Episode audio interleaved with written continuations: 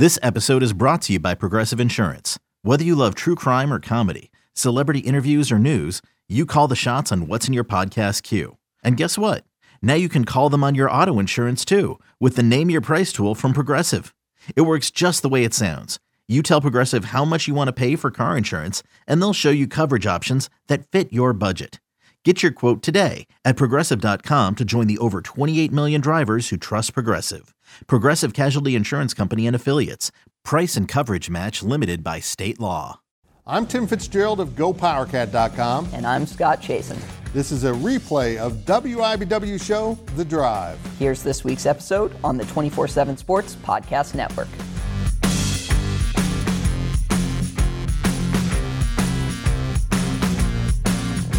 Good evening, Wildcat and Jayhawk fans, and welcome to The Drive, sponsored by Briggs Auto Group. I am Tim Fitzgerald at GoPowerCat.com, and the man across the studio from me is Scott Chasen. Scott, last week everyone won, and this week wasn't as good. Yeah. Just not nearly as fun. The show won't be as much fun. It never is. No, but last week, you're right, good week, and this week, if you count moral victories, maybe half a good week? I don't know. We'd have to do some math on that. I'm into moral victories. You can interact with us on social media at facebook.com/thedriveshow, on Twitter at thedrive13, and of course answer our weekly poll question and make your game predictions on our Twitter page.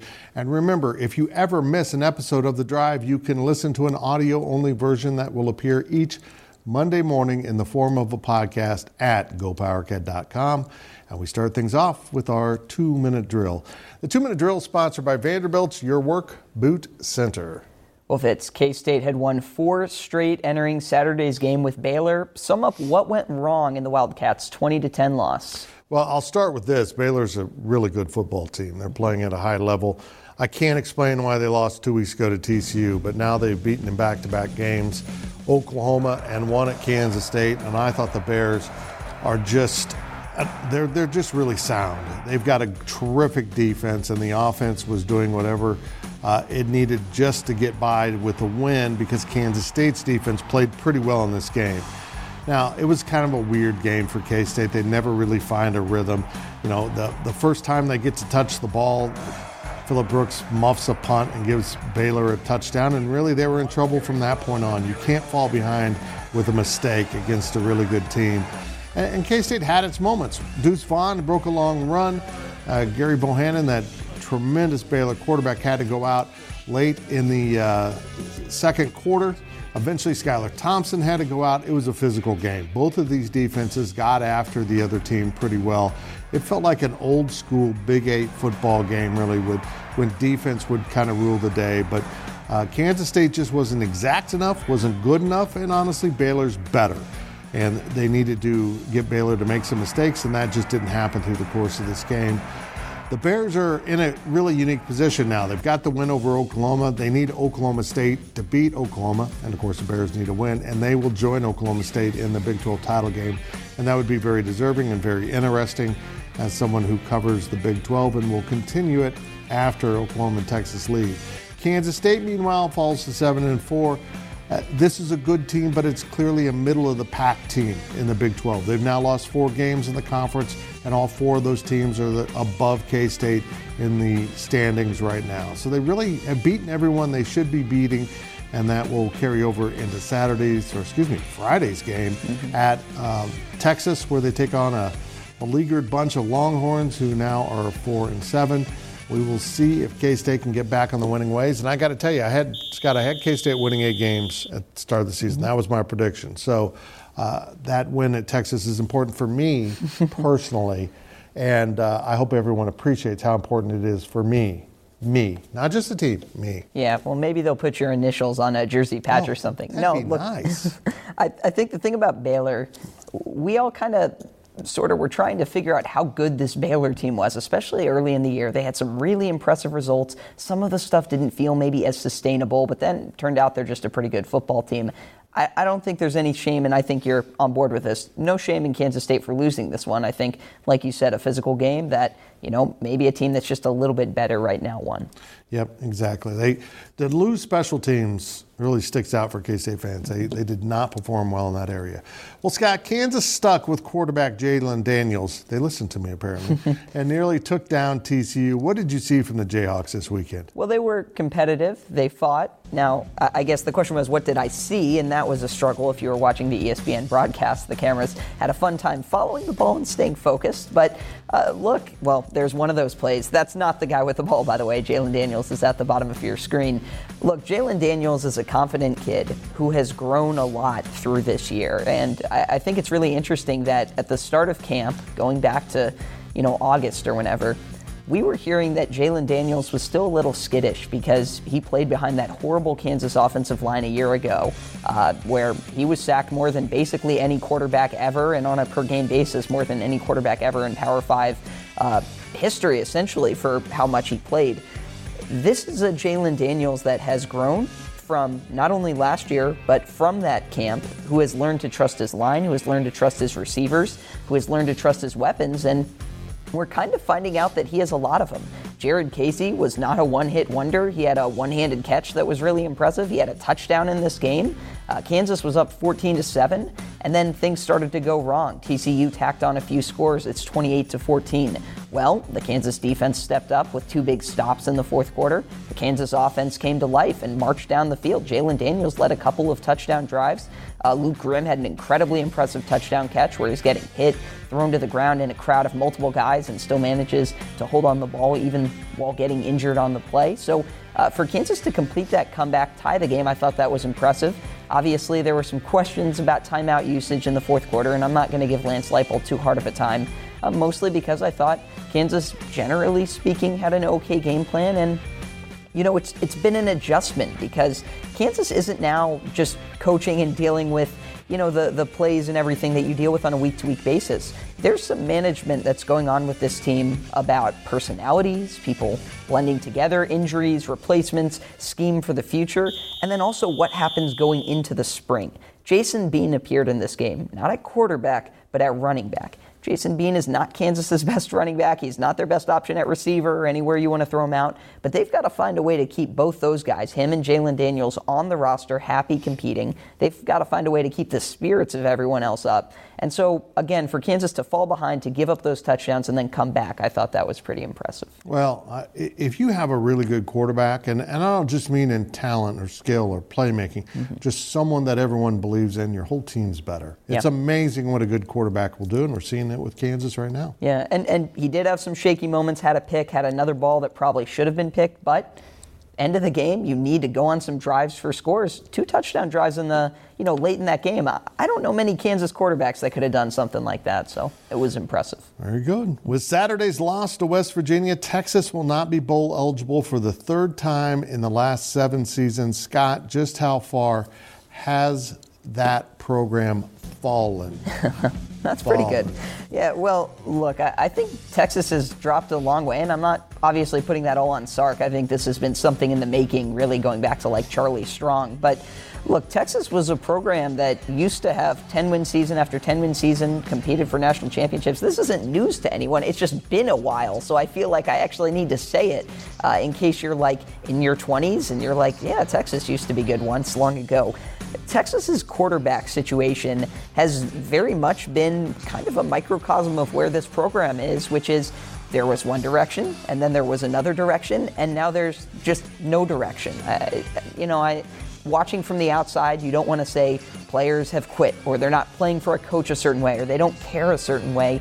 But as this year has gone on and you've heard stories, or I guess in some cases seen video of players not necessarily reacting to coaching great, this season has just turned into a mess, and it's turned into kind of a worst-case scenario for a program that is still very talented. You know, Texas has probably elite talent, certainly elite prospects at just about every position on the roster, because that's the machine that is Texas football and the way they've recruited.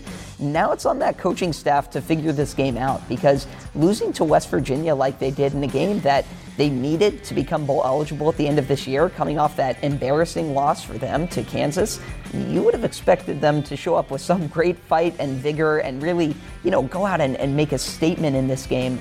I find it kind of, maybe not shocking, but very surprising to see, you know, where Texas was competing with Oklahoma, dominating that game early, and that kind of being the game that broke them. Very interested. I don't expect Sark to be fired at the end of this year, at least at this point, but I do think next year it's probably in some regards make or break for him, which it's crazy to think about considering where Texas was probably a decade ago. You know, Scott, right before I came over to record tonight, I finished up my post-game review podcast that also appears Mondays at GoPowerCat.com. And Brian Hanley and I decided that if I'm Sark, I go to my team on Sunday or early Monday, and I bring in the administrative assistant or whomever's in charge of the transfer portal at Texas and say, if you're not in, if you don't want to be here next year and you know it, here's your person. Go talk to them right now. The rest of you, we're going to go play Kansas State. And I play everyone that isn't going to burn a red shirt. I'm going to play everyone that wants to play, and I'm going to find out who's in and who's out. Yeah. Because they got to figure that out. Because guys aren't in. They're just not in. Mm-hmm. And it's almost comical to watch. Now, a quick look at your poll question results. The poll questions are brought to you by Midland Exteriors. Love the home you live in. Call today for a free estimate. Well, last week's question was, which Big 12 team is having the most disappointing season? We go to the results. You had four options: Oklahoma, Iowa State, TCU, and Texas. Most people, about half, 48%, said Texas, followed by Iowa State, 43%. TCU and Oklahoma, people kind of rolling with them. TCU 7%, Oklahoma only 2%. Who do you have answered there? You know, I would have been tempted to say Oklahoma, but look, they only have one loss at this point. I would have probably gone Iowa State. Yeah, that's who I would have picked, because I don't care about Texas. This week's question is this: who would you take if Oklahoma played Cincinnati, this is football, on a neutral field? A, Oklahoma, B, Cincinnati, C, the Big 12 refs. That's actually not one of the answers. Vote on our Twitter page at TheDrive13. Well, that will do it for this half of the two-minute drill, but we will be right back with more on KU and K-State on The Drive.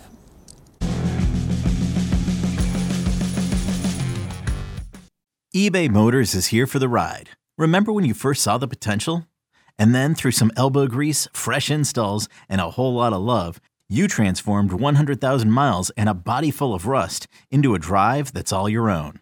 Look to your left. Look to your right. It's official. No one's got a ride like this. There's nothing else that sounds like, feels like, or looks like the set of wheels in your garage. With over 122 million parts, you can make sure your number one ride or die stays running smoothly, so there's no limit to how far you can take it. Brake kits, turbochargers, engines, exhaust kits, roof racks, LED headlights, bumpers, whatever your baby needs, eBay Motors has it. And with eBay Guaranteed Fit, it's guaranteed to fit your ride the first time, every time, or your money back. Plus, at these prices, well, you're burning rubber, not cash. Keep your ride or die alive at ebaymotors.com. Eligible items only. Exclusions apply.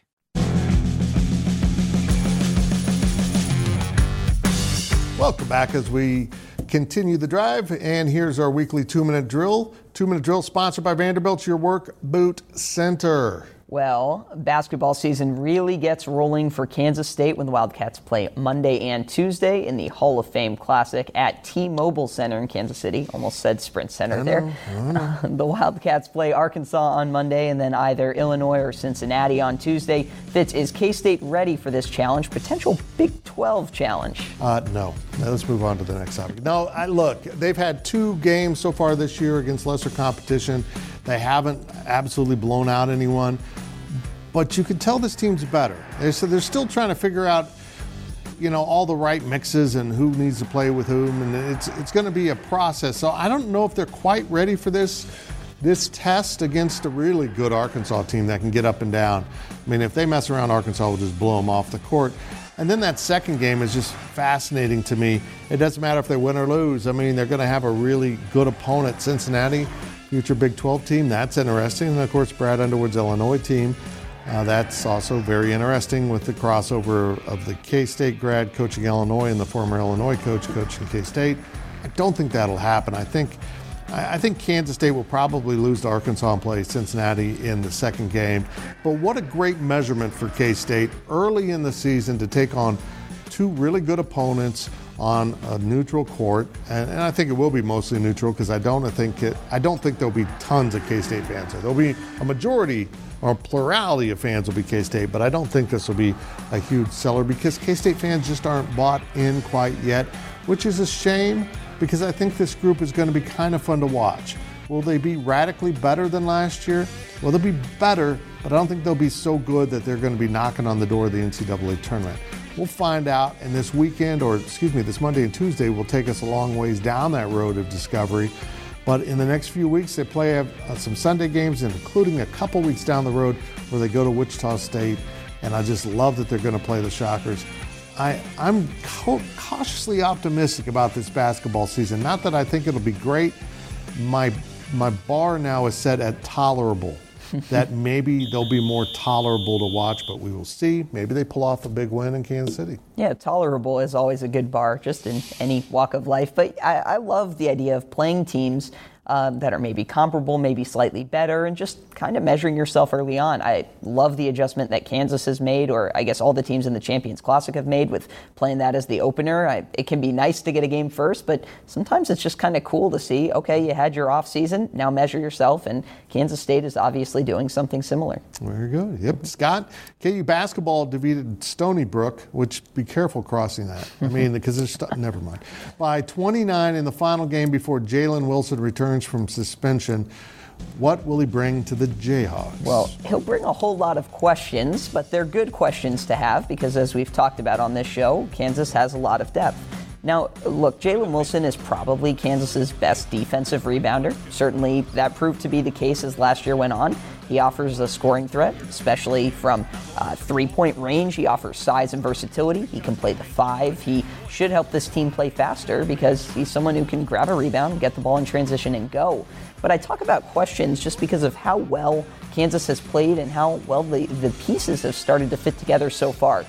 Ochai Agbaji is on fire to start the year. You don't want to call a guy first-team All-American 3 games into the season, but Fitz, if they canceled the season and decided to end it after 3 games, he would absolutely be that and a national player of the year. It would be sad, though, for the rest of the Hoops team.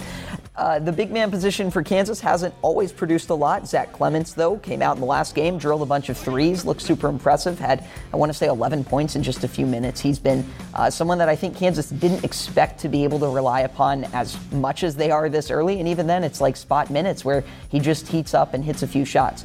Guard positions, still kind of some question marks, but again, that's why Jalen Wilson helps so much. He's kind of this reliable scorer, rebounder, do everything sort of guy that if he shows improvement defensively, now it's just less that you have to worry about. It doesn't necessarily improve the ceiling of this Kansas team because Kansas's ceiling, frankly, with or without Jalen Wilson, that's a good basketball team. That's a potential Final Four caliber basketball team.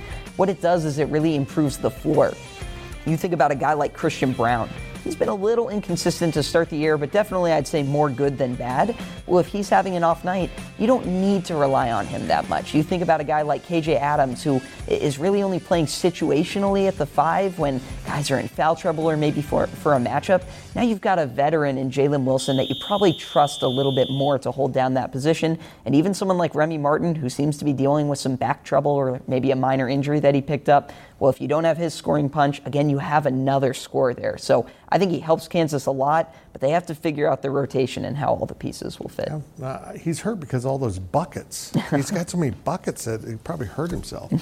And now we step out of bounds. And Out of Bounds is brought to you by Copeland Insurance Agency, part of your community for more than 60 years. Well, Fitz, the Kansas City Chiefs faced the Dallas Cowboys earlier today. We saw the Chiefs hold on to win that one. Any thoughts on where they sit after that contest? First of all, that was a nice win for Kansas City because we're seeing adjustments being made by the Chiefs that, they were in such big trouble. And now I think they've won 4 in a row.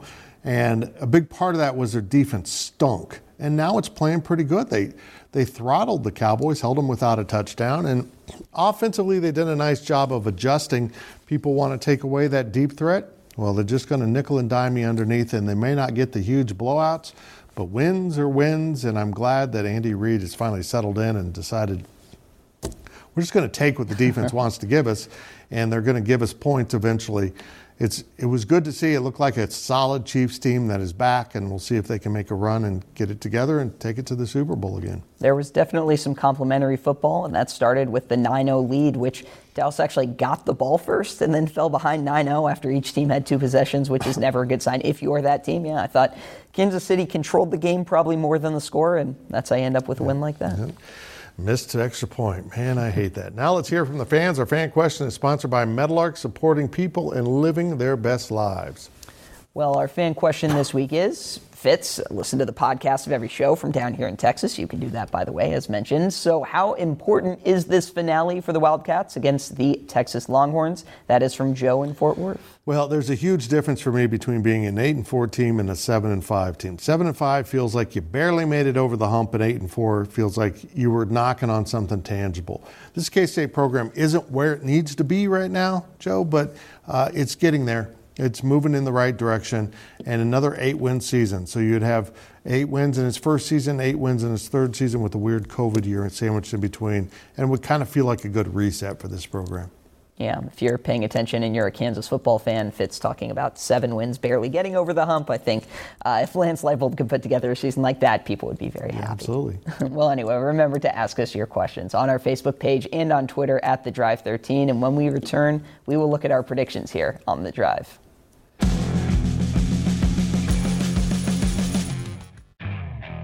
Okay, picture this. It's Friday afternoon when a thought hits you. I can spend another weekend doing the same old whatever, or I can hop into my all-new Hyundai Santa Fe and hit the road. With available H-Track all-wheel drive and 3-row seating, my whole family can head deep into the wild. Conquer the weekend in the all-new Hyundai Santa Fe. Visit HyundaiUSA.com or call 562-314-4603 for more details. Hyundai, there's joy in every journey.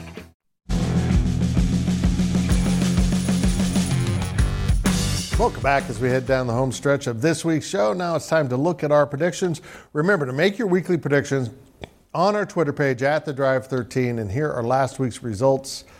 That's right, the viewers closed the gap a little bit. Scott went 2-1. Mm-hmm. I went 1-2, so it closed up the standings a little bit. And now this week's picks start with West Virginia -15.5 at Kansas. Scott, I'm going to let you pick. Fitz, this is a tough line because you could very easily see West Virginia winning a game like this, maybe a little bit more low scoring than what Kansas has been playing by 17 or so, but I will take Kansas. Kansas trending up at the right time. Yeah, I'm going to bank on West Virginia needing this game, needing a win to be bowl eligible, and I think they'll come out and be definitive and win by 16 or more. Well, next is Kansas State +2.5 at Texas. Fitz, who you got? I got the Cats. I'll talk about the quarterback situation in a moment, but I don't see K-State losing this game. I've got a weird Texas vibe on this one. I think it's interesting that Texas opened as a favorite here just with how things are going. So I'll take Texas. We'll see. I'm kind of weirded out that there was a line. It seems like with a significant quarterback injury, that's a game they would wait on, but they didn't. Our last game of the week is Oklahoma as a pick'em against Oklahoma State. Made it easy. I'm going with the Cowboys. I'm thinking with my heart on that one. I will take Oklahoma just because I'm still not sure. Oklahoma State's defense is legit. Their offense is improving, and their run game is good. But I just don't know if they're ready to get to this point where they clearly assert themselves as the best team in the conference. I'll take Oklahoma. We'll see. Got to beat those Sooners. Again, make your picks on our Twitter page at The Drive 13. Now it's time for our On the Clock segment. On the Clock is sponsored by Carpet One by Local for a strong local community. Scott, take it away. Well, Kansas, as the season has gone on, football, has dealt with a whole bunch of injuries at important positions like quarterback, running back, which at one point they were down 6 names, and we don't really know the status of Devin Neal at this point. Tight end, Kansas down a couple names, receiver, and that extends really all over the field, especially on defense too. That's where the transfer portal, at least in my view, really hurts a program like Kansas. Maybe it's not that you lost that one generational player. Maybe you have enough to kind of fill in the gaps like I think Kansas does and has done. But then you lose your depth, and when those names go down, you need guys to step up. Sometimes it works like Jared Casey. Other times, not so much. Well, Skylar Thompson got hurt towards the end of Saturday's game, and the question becomes, will he be able to play at Texas? My guess is no, but we haven't heard for sure. And the quandary for K-State is Will Howard has played 4 games, and they wanted to redshirt Will Howard, and 4 games is the maximum to get that redshirt. He shouldn't have played at Kansas, basically. So will they roll with Will Howard and pull that redshirt at Texas? If Skylar's not ready to go, you got to play Will, and that's how it works. That's it for this week's edition of The Drive. We will see you next week right here and all week on social media.